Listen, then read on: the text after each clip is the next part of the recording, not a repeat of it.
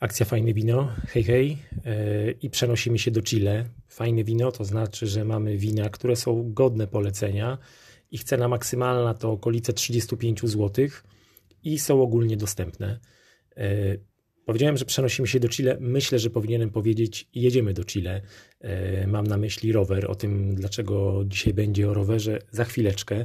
Sam kraj niestety trudno będzie zwiedzić rowerem. Wszerz Pewnie się to uda. Kraj okolice 160 km szerokości. Długość kraju przerośnie nas, e, chyba że podzielimy to na etap, etapy, wiele etapów. E, słuchajcie, 4300 km długości. Tu tych etapów będzie, to będzie długi urlop. Chile mamy aż trzy strefy klimatyczne. Nie dziwi nas to, długość Chile jest, jest, jest potężna.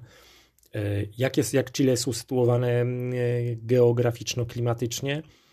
Mamy Andy na wschodzie, na zachodzie Ocean Spokojny, lodowce prastare na południu, a na pustyni, e, a na północy mamy pustynię Atakama.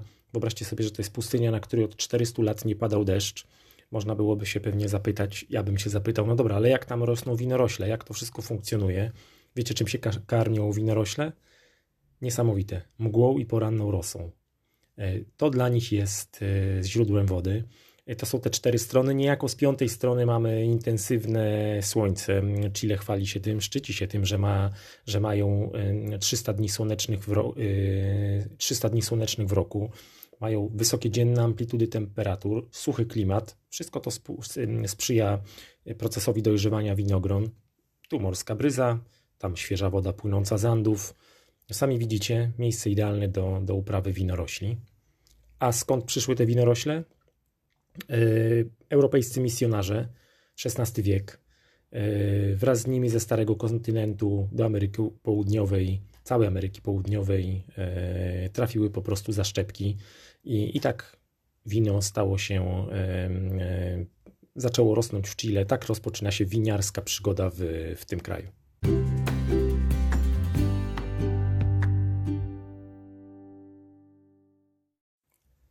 Rower to jest naturalność, to jest pojazd, który napędzany jest y, mięśniami ludzkimi, naszymi mięśniami. Zobaczcie, że winorośl dzięki rowerom nie ma kontaktu ze spalinami, które lecą z pojazdów mechanicznych. Dla nich to jest element życia zgodnie z, z, naturą, aczkolwiek oni też wprost przyznają, że dla człowieka, który zbiera te winogrona i później je transportuje, no wymaga to, jest to trudniejsze, bo, bo, bo zabiera to, to, to więcej sił. E, rower nie wymaga paliwa, nie generuje przez to e, zanieczyszczeń. Dla konosur to jest element polityki zrównoważonego rozwoju, oni tak to nazywają. E, I ta troska o naturalne środowisko regionu dla nich przekłada też się na całą planetę. To znaczy, oni wychodzą z założenia, że jeśli ja dbam o kawałek ziemi, o cząstkę ziemi, to automatycznie ta dbałość też przekłada się na, na, na całą planetę. I stąd właśnie pracownicy winiarni, winnicy przemieszczają się po prostu, e, po prostu rowero, rowerami, chroniąc, chroniąc grona przed e, kontaktem z na przykład z toksynami, ze, ze, ze spalinami.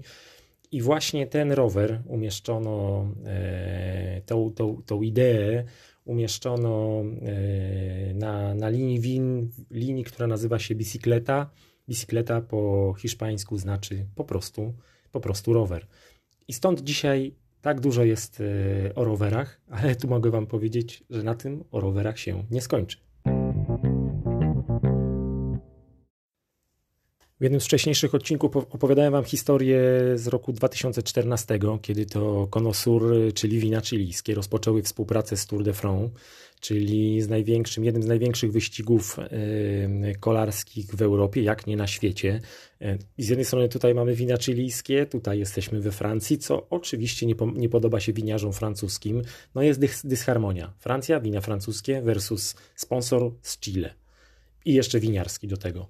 Y, doszło do tego, że y, francuscy winiarze y, powiedzieli, że wysypią podczas jednego z etapów na, na trasie winogrona, tak aby po prostu było ślisko, aby doszło do wywrotek, doszło do kraksy.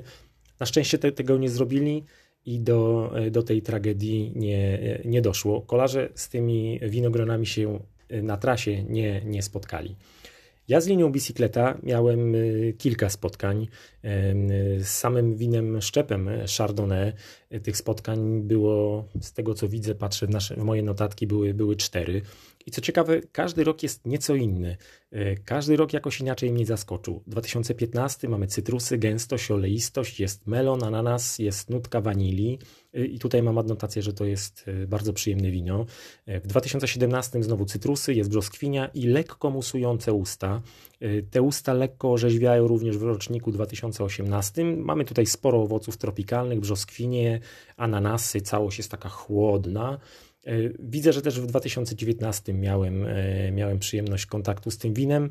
E, przechodzimy do roku 2021. Jeśli ktoś z Was zastanawia się, jak to jest, że tak często mam kontakt z tym winem, jaki jest powód tych moich spotkań, słuchajcie, to są naprawdę bardzo, bardzo fajne, bardzo przyjemne wina. Jaki jest rocznik 2021? Jedziemy dalej.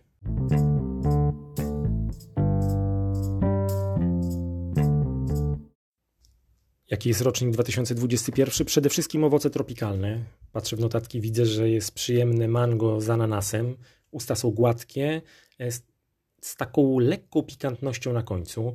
E, całość jest bardzo przyjemna. Zresztą widzicie ilość spotkań, moich spotkań z tym winem. No, gdybym nie uznawał tego wina za, za, za wino ciekawe, pewnie bym, na pewno bym o, nich, o nim wam nie opowiadał. Co więcej, aż tyle, tyle razy po nie, nie, nie sięgał. Tutaj wam powiem też tak, że to nie jest, że tylko raz spróbowałem rocznik 2018. Nie, kupowałem to wino po prostu ze względu na, na, na jakieś okazje. Y, cenowo jesteśmy tutaj w okolicach między 27 a 31 zł. Tak najczęściej e, widzę usytuowane ceny przy, przy tych etykietach i śmiało wkładamy do koszyka. Pytanie teraz, gdzie? Zadawaliście mi pytania przy poprzednich odcinkach, gdzie można znaleźć e, butelki, o których, o których mówię. Słuchajcie, to się nazywa ogólnodostępność. Auchan, Kechu, Kaufland, Dino, Makro, jest Żabka, Stokrotka, Selgros i stacje benzynowe takie jak moja, Shell, BP czy, czy Orlen. E, no widzicie, ta ogólnodostępność jest, jest, naprawdę, e, jest naprawdę duża. Do czego bym podał? Zdecydowanie białe mięsa, do tłustej ryby. Mm, można spróbować dobrze schłodzone do, z owocami morza i podałbym do sałatek. E, tego typu etykieta, ta etykieta, moim zdaniem, świetnie, świetnie zagra z carbonarą.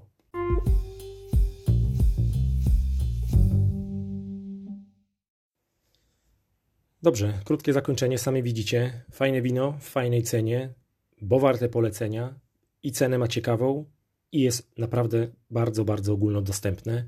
E, co mam powiedzieć? O to właśnie chodzi. A my jedziemy dalej. Do następnego odcinka. Cześć. Thank you.